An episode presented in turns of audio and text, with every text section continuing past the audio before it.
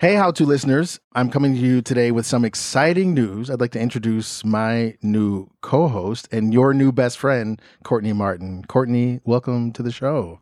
Thank you, Carvell. Hello, everybody. I'm so excited. First of all, it's such an honor to share this with you, Carvell. I'm Oh, such a big stop fan of your work. Okay, it's right, go on. true. It's true. right. I'm psyched to be in this with you and and deeply honored that Amanda Ripley, I'm I'm filling some big shoes. I, I think she's an incredible journalist and I just Mm-hmm. Feel really grateful that that she thought I'd be good for this. But yeah, I mean, I'm widely curious and kind of obsessively helpful, sometimes to a fault. So this is actually a perfect fit for me. I'm just one of those people who is always looking for answers to other people's questions and now I get paid to do it. Like Yes. how sweet is that? You've come to the right place.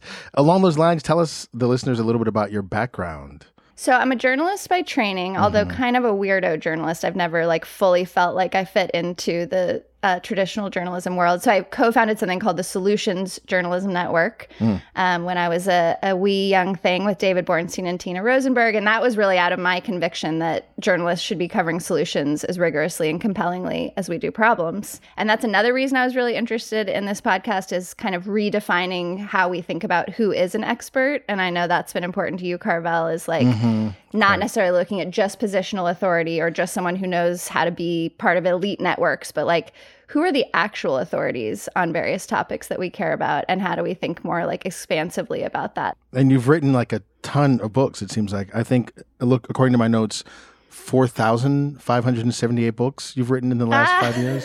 Um, I have written some books. I have like you co-authored some stuff, Mm-hmm. ghost written some stuff. Um, you know, I'm a hustler. So I have done all the things I love that it. a writer does to make money. You're so uniquely qualified to give advice, and especially the part of it that it's about networking community and figuring out community um, support for one another. It seems like you know everyone on the planet, and so we're so excited to have you bring your vast knowledge and experience and just good attitude and good nature to this show that is about people helping people. And I want to reiterate to our listeners nothing is going to change other than the fact that you'll get to hear both of us tackling your problems.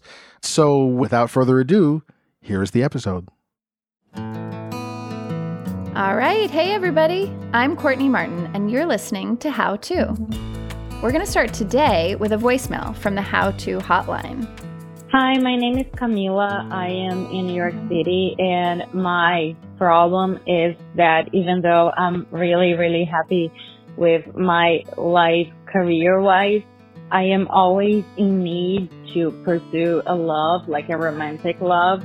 And I get very frustrated. I guess what I'm trying to say is that I would like to learn how to let go of society's pressure on women to have a partner and just be happy within myself. Thank you.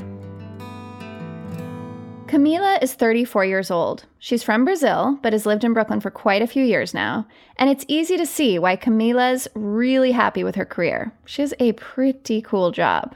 I am a chef, a private chef. I have my own business. It's called Chamomile. It's basically based here in New York City, but I travel for my clients. So very often I go to places like Maine or Boston, whatever my clients need me.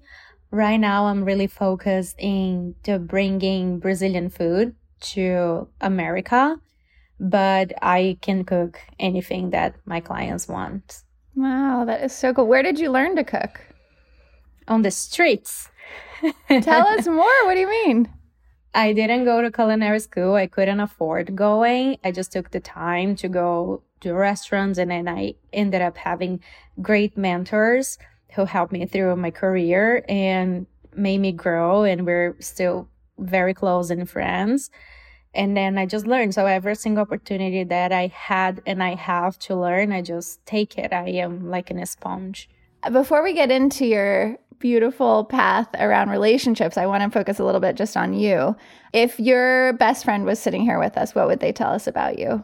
She would say that I am a hard work, a hard ass also. And and she would say how pretty I am just to lift me up, of course. Uh, she would say how much she admires me and how successful I am. And that makes me really, really happy for sure. So you are this very successful woman. Um, you know, you came to New York, you've created this beautiful life, but you come to us with questions about your love life and kind of like, do you pursue a partner? Do you not? How do you think about dating? Can you give us a little bit more of a picture of the crossroads you're at around all this stuff? Yeah, I was in a relationship for a decade. So I was married and then during the pandemic, we ended up separating slash getting a divorce. Uh, I wanted to enjoy my single life because I, that's what I needed. I needed to explore. And then after that, like a year and a half, kind of, I moved to Maine due to a job opportunity. And there I've met my ex boyfriend and we were together for 10 months. And he moved from Maine to here. It didn't work. He didn't fit in New York City. And I feel that he used me financially because, you know, like this man, he was basically unemployed for most of the time. And rent in New York is really, really expensive. And after that relationship ended, I went through a phase that, of course, I was guarding myself. And when I felt that I was ready to dating uh, that I was ready to do that again. I like my standards were very high. I, I mean, my standards are still very high. I barely found a man who would be willing, you know, like to pay for the first date. When you said you have high standards, can you talk to us about what that means to you? Uh, my high standards are I don't want someone with just a job. I want someone with a career. I want someone very ambitious. I want someone who doesn't struggle financially. You have to have your stuff together because that's how I feel about myself. And I have a beautiful apartment and I mean, I have the Barbie dream apartment to my view. So no can is putting their stuff in here. Okay, so we're not looking for a Ken to spoil Camila's Barbie dream house, but surely there's a guy out there worthy of this badass woman, right? Question is, where the heck is he? I work so much, I don't have the will to go out. So I know that it's really difficult to meet people when you are in your couch. Nobody's gonna knock on my door and be like, Hi, I'm Prince Charming. At the heart of Camila's question is a relatable contrast. On the one hand, she feels like things are going really well. She's created a career she's proud of and a life that she loves. On the other hand, her romantic life has been frustrating. She was in a long term relationship for a decade that ended in divorce, and the guys she's met since have been total duds. Kinda reminds me of a certain iconic character from television past. Some people are settling down, some people are settling, and some people refuse to settle for anything less than butterflies. You know, like I grew up watching Sex in the City and Sex in the City put like a lot of pressure on my love life now. So fascinating. Amazing. Fascinating. Amazing. That other voice you just heard is Samhita Mukhopadhyay. Samhita and I go way back to when we were bloggers dominating the early aughts internet at an outlet called Feministing. She's also the perfect person to give Camila some advice. She knows the New York dating scene intimately. She also has a demanding career. She ran Teen Vogue and has written a bunch of books. She's just one of those people who is unusually wise about finding romance where you least expect it and on your own terms. So, whether you're dating, in a committed relationship, or happily solo, Samhita will make you rethink what you need to live a whole connected life. Stay with us.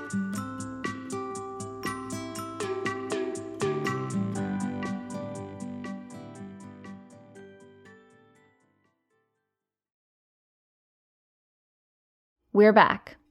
Now, it would be easy to take Camila's current list of requirements and do an episode where we workshop her dating profile. But we wanted to go deeper than that to get a sense of what's really holding her back. And so we asked Camila to take us inside one of her last disappointing dates. The check came, and I was kind of like, what we're gonna do? And then he says, let's Dutch it, let's go Dutch.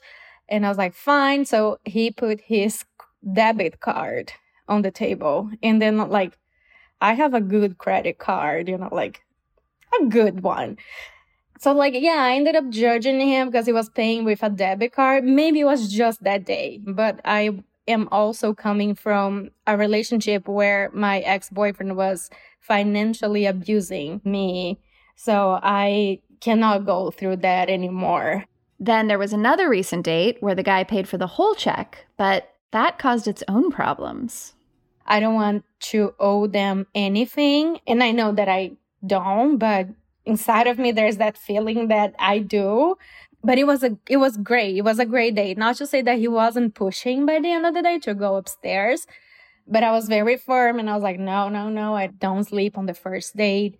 There, there's so many layers to this, right? Because there's the like, the money piece I've heard now in two different ways, right? First, you were like, you noticed when this guy didn't have a credit card to pay for the dinner, but then in the other date, you were like, if he pays, then I'm going to feel right. And that's almost like those are like two sides of the same thing about how we kind of ascribe meaning to money in relationships and how we think about what makes a man a man when I wrote the book about dating 10 years ago and this like feminist book about dating, the number one question, Courtney remembers this, that everyone asked me was like, oh, does that mean that we should split dates because like chivalry is dead and like that's sexist?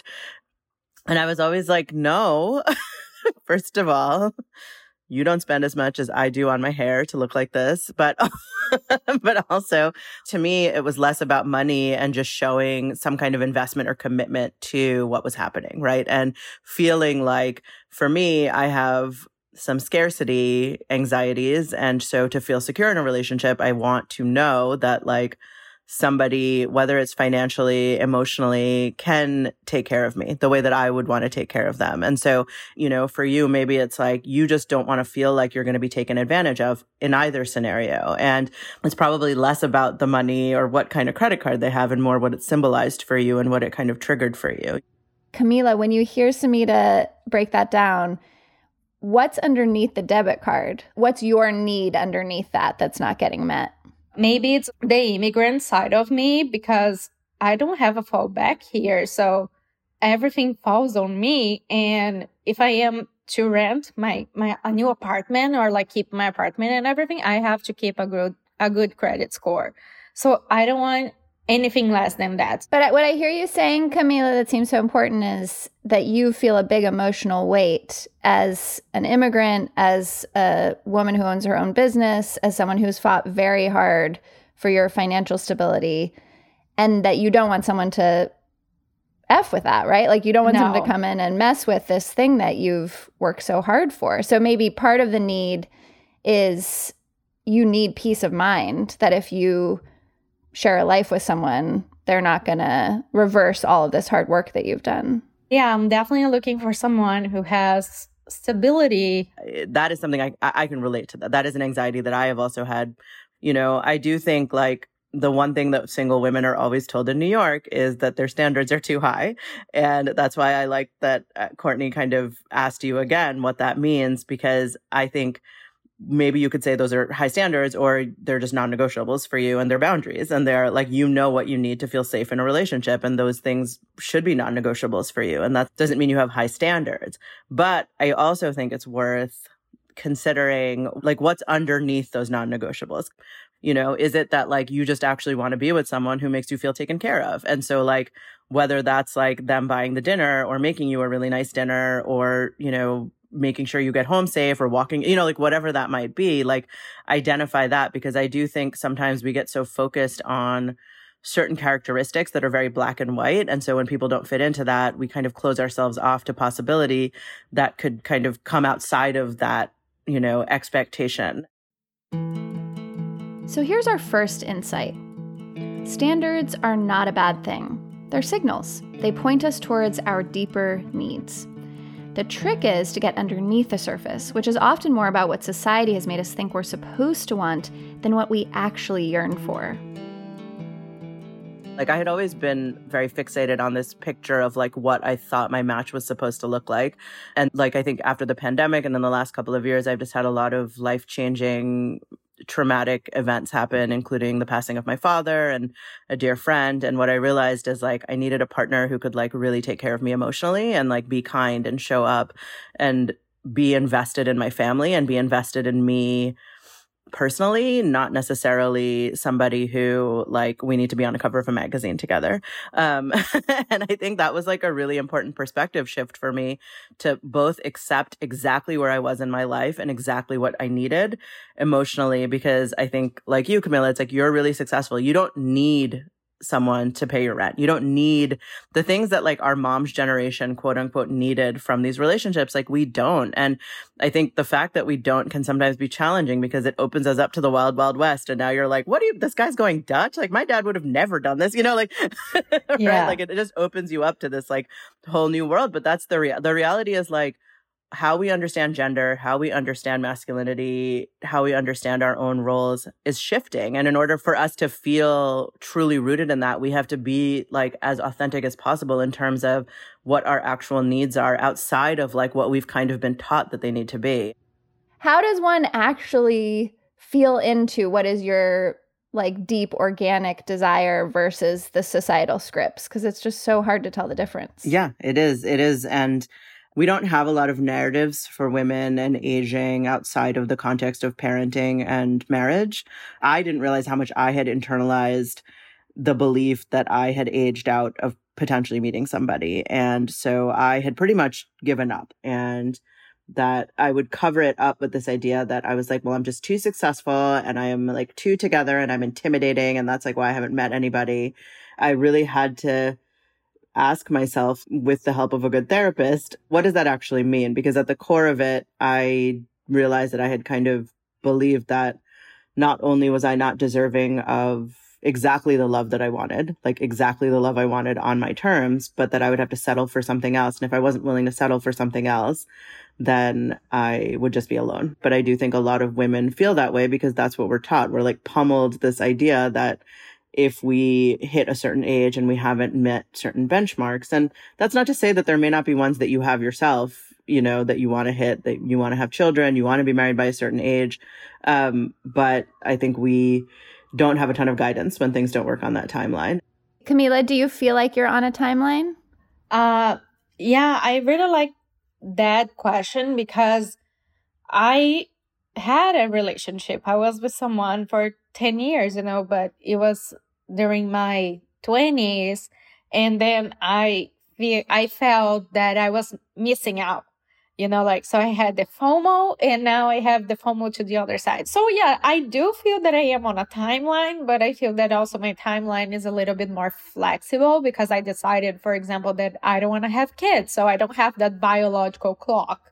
So Uh, you sound so much like myself. I like when I, I, and you know, and I think that the best thing I did for myself was take like a multi-year break to like fully heal from the experiences that I had had because I realized that until I healed from the things that I was disappointed in and just not just relationships, just life, like experiences that I had around love and abandonment and scarcity and sexism and patriarchy and like all of these like big lofty ideas had created certain assumptions in my head about what I thought my life would look like, what kind of partner I would have and when none of that was working out, I was like, I just need to pull back. like, I just need to pull back and really, really give myself space to heal. That is what I'm feeling from you a little bit is like you are still recovering from certain experiences when you're dating from a place where you're easily triggered like it's very hard to trust your sense of how you're going to kind of have these relationships or like pursue these relationships and make the judgment calls that are honest and authentic because you're acting from a place of fear or sadness or hurt. It's kind of a radical move, taking a break from dating entirely and giving yourself time to heal. I wonder, is Camila up for it? We'll hear right after the break.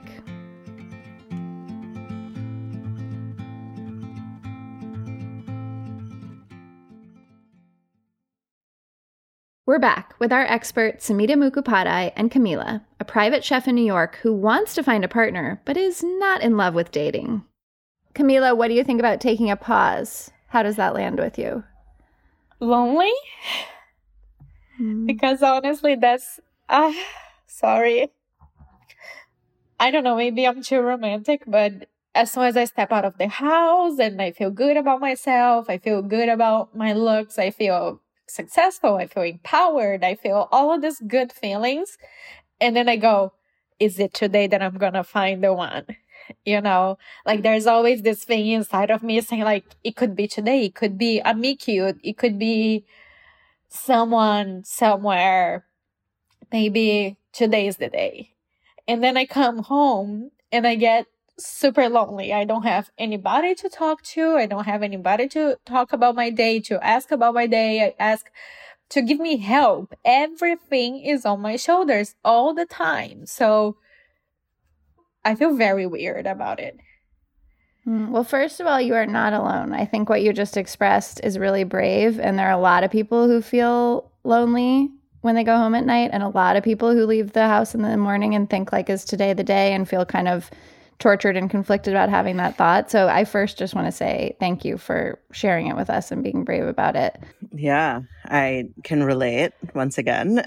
and one of the things I did to help with that because I struggled with it a lot was I just had really, really deep friendships where I was, you know, I never felt alone. Like I was always texting with somebody or checking in with someone or having a lot of planned phone dates and also expressing to my community how I felt about it. Like your friends need to know that that's what you're going through. They need to know that when you come home, you feel lonely. And, you know, I do think one thing that I also had to overcome was kind of a radical acceptance that I would be fine no matter what happened, whether I met somebody, whether I didn't. And that, and that was a hard thing to admit because it was almost like accept, it felt like I was accepting defeat.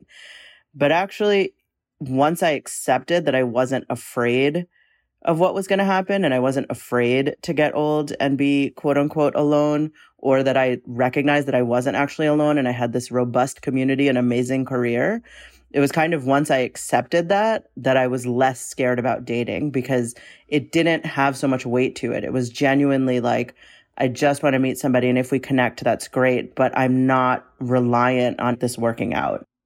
And also, I hear you saying like a deep investment in community, right? A deep investment in friendships. I mean, when I asked you, Camila, to describe yourself, um, as if you were your best friend, your whole face lit up. Like clearly, you have some really beautiful friendships in your life, and I think kind of double downing with those, and to Samhita's point, being really explicit with those people about what you're experiencing, so they can show up for you in the way you need, and that's great practice for a, a romantic partnership too, right, Samhita? To to learn how to identify what you need or want and say it out loud to someone, even if it's not a romantic partner, can be really hard and make you feel really vulnerable. And the more we practice that with friends, the more we can do it in romantic relationships, right? Yeah, absolutely. And the more we can identify when it is a need, right? I actually would do this thing where I would write down the anxiety and then like write down evidence of how it wasn't true because it was it these beliefs are so we internalize them so deeply and they and they end up playing such a bigger role than what they actually are. And, and, and we live in a culture that kind of supports these anxieties, right? I mean, how many movies are there about this exact thing and the constant fear that like, what's going to happen if you don't meet the right person in the right time? and I'm going to be 40. when? Someday. In eight years. But it's there. It's just sitting there like this big dead end. That is, of course, the classic movie When Harry Met Sally. And it's a good reminder that one, life benchmarks are social constructs, and two, actively putting yourself out there is vulnerable. When people are like, dating's fun, I'm like, that's not even possible because, like, nothing about feeling alienated or lonely or isolated is fun. Like, that's not, those are not fun feelings. And going into every date being like, another one that's not going to work out and then go back you know it's just it ends up being a bit of a self-fulfilling you know mission because you don't like all of these things are true at the same time And yet, Camila, the thing I hear in you when you say, like, this could be the day is hope. Like, you still have hope. You believe that there is love out there for you and you believe that you deserve it. And I feel like those are the things to hold on to.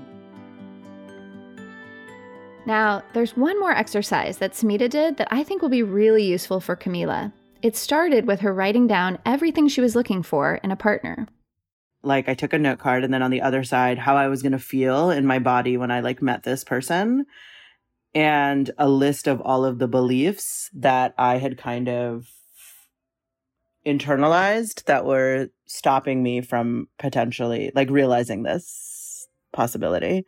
I realized that one of the things that I had done for a long time was look for someone who was not necessarily going to meet me where I am, but like was rooted in this vision of what I thought my life was supposed to be. And so rather than being radically honest with myself about what I actually needed in this life to make this life better, I was thinking about some dream future. And so I kind of put that to the side and I was like, I want someone who fits into my life exactly how it is. I want someone who's, you know, committed to family, who's not going to be offended by the fact that I'm like really close to my mother and uh, you know take care of her and um, is gonna like be fine with the fact that I have more cats than any person should have and like just just certain things that were like I have to stop pretending about who I am and this is who I really am. And I made that list and you know it was there were certain things that I think I had always been afraid to like say that I just said. And then, you know, in terms of how I wanted to feel, I wanted to feel really comfortable in my body. I wanted to feel desirable. I wanted to feel strong. I wanted to feel loved and taken care of. Um, and I think the most valuable part of the activity was listing out the beliefs that were getting in my way. Um, and one of them was, that I was really bitter about the fact that it had happened for other people and it hadn't happened for me. And the other one that was much harder to face, especially as like an outspoken feminist who's like always talking about self love, is like I didn't believe I was worthy of love in a really mm-hmm. deeply fundamental way. And that in some way I had deserved what had happened to me in the in my previous relationships and the disappointments I had experienced. So anyway, I did all of that. I lit a candle that I got from a voodoo shop for love. And then I made a New Year's resolution that I was going to go on one date a month from a dating app. I had deleted all the apps for a really long time. I met someone like three weeks after I did this whole activity. And um, he's tall and a dad and a caretaker and eerily, eerily accurate of uh, like what I had kind of put out into the world. Like I would say it's a miracle, but I looking back, it's like there was a lot of work I had to do and a lot of healing I had to do to get to a place where I was ready to meet somebody and be honest with myself about what I actually wanted and what I felt would make a successful relationship. Um, and I cannot tell you how long I was single and how long I was on those apps. And I have been living in New York for a long time and I am in my 40s. And that is what I always tell. Like, I'm like, you have no idea where your life is going to go and you have no idea when you could potentially meet somebody. Like, but more than anything, it was like the work I had to do on myself to then position myself so that when the right person came, I would be ready for them. Yeah, that's how mm-hmm. I feel right now because I go like, I feel so selfish it's been six months only you know like i spent most of my life with someone so it feels very selfish to me. But on the other hand also as i said before it feels very lonely and i am the only person to judge what i really want for myself. So what yeah. if i want to have someone now? Yeah, so maybe part of it is investing more energy and expanding and deepening friendships that you have and maybe also like outside of your industry because I can only imagine how like hectic being a personal chef is. Um so putting some energy there and then also I was thinking a little bit about just expanding the notion of romance, Samhita. I wondered if if that struck you at all cuz you know, as someone who's been married for I think it's like I never keep track but 13 years or something and Samhita knows pathologically like in relationships, despite my own wisdom. I find that a lot of the most amazing romance in my life is in my friendships and is in relationships outside of my marriage. And, you know, sorry, John, also lots of romance there. um, but like, I think, you know, I, I wrote a piece about friendships are the last great romance because I really do think the idea of like meeting someone and having this sense of like, are they as into me as I'm into them? Like there are all these sort of titillations around friendship that we don't give enough credence to because we're so focused on romantic relationships. Yeah, no, absolutely. I, I will say actually that part of why I think the relationship I'm in right now is successful is because I have so many deep friendships and I have so many of my needs met in my own life that I don't feel like Pete, my partner, needs to be everything for me. And that's been such an important lesson in me feeling my whole and fullest self because I am a really social person. I like to have a lot of friends. I have, you know, as Courtney mentioned, like a lot of very deep, passionate, I mean, basically like lovers, but like friends, friendships. And my vision for the world isn't one of like heteronormative monogamy, right? Like mine is really one where we are a community and we support each other. And so that like single mothers don't feel like single mothers and single people don't feel like single people, but we all feel part of something bigger than that. And I think in order to do that, like there are certain small decisions we need to make in our own lives. And um, I've, I feel like I've been very blessed, but I've also invested a lot. Like all the energy that I think a lot of my community or friends may have invested in relationships, I put in friendships. And my mother, who like I am, so I'm South Asian and you know, my family's pretty conservative in terms of their views on relationships and romance. And for the, my parents, it was very challenging that I hadn't gotten married. And my mom recently said to me, she was like, you know, I think the best thing about you meeting someone now is like, whatever happens, you'll be fine. Like, she's like, you've met this wonderful person. And for my mother to say that, like an immigrant mother, to, to acknowledge and like recognize that I had built this amazing community for myself and I had built this career for myself. And it wasn't going to sink or swim with a man, but then I've met somebody who like has made it better and like also like likes my friends and, you know, and is like part of that community. So it didn't feel, it didn't feel as high stakes. Here are our last insights. One, the dating life can be so energy intensive. Try to look at time away as an opportunity to get clarity and figure out what you really want. Two, Investing in community, you know, friends, neighbors, coworkers, it helps you get some of your needs met outside of a romantic relationship, which ultimately takes the pressure off. When you get back in the dating mix, you can approach it with a lighter heart. And three, look, the destination isn't the perfect marriage. And trust me, those don't even exist. The destination is your own holistic happiness. If you find your quote unquote person, that's wonderful. But if you don't, you've already created a life that you love, complete with work that lights you up and people who care about you. And at the end of the day, that's way better than a white dress and a mountain of wedding debt. An opportunity for you to really think about like, what is the life that you want? What does community look like for you? And like, what's ultimately going to make you happy in a romantic relationship. And that's a gift. Like sometimes we get that gift and sometimes we don't get that gift. And it's really easy to look at someone else's life. And, you know, I have many friends like Courtney who have been in relationships for a really long time. And I'm just like, they don't know what it's like, like for me. And like, it's like, I don't know what it's like for them either. You could be completely lonely in a relationship Absolutely. as well, you know, and not That's feel true. seen and not feel heard. So I think that sometimes it's a gift and it's the universe just telling you like you need to work on some other things like we got more in store for you we have more in store for you than you could possibly imagine but you you have to do the your work of like being honest with yourself and and also giving yourself space to heal and not judging yourself for the things you want and the things you're feeling because that is part of that acceptance Okay, I have an idea for a closing because I know you all are busy, busy women. Camila, set the scene for us. Okay. It's a dinner party. It's not a date. It's a dinner party where your beloved is there. You have a amazing, stable, romantic partner who thinks you are the hottest thing ever and isn't threatened by your success and also is passionate about his own career. And you have a bunch of friends and collaborators, maybe family, sitting around the table. Who is there? What music is playing? What are the smells? What did you cook for everybody? Paint a little picture for us. Okay. So definitely my parents are there. My best friend, one of uh my dearest friend and mentors is there also. I can clearly see the location for that happening.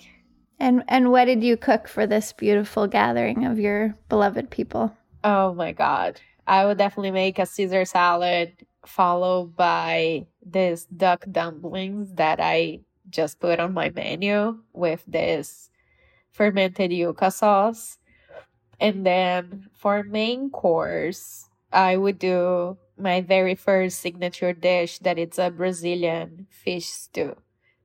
And then for dessert, I would ask everybody to bring dessert because making dessert is not my favorite. So since I'm not getting paid for this, everybody's gonna bring something and we're gonna share. I love it. and it's you asking for help in community. So that's exactly the the lesson of this conversation. Yes. What what um dessert does your boyfriend bring?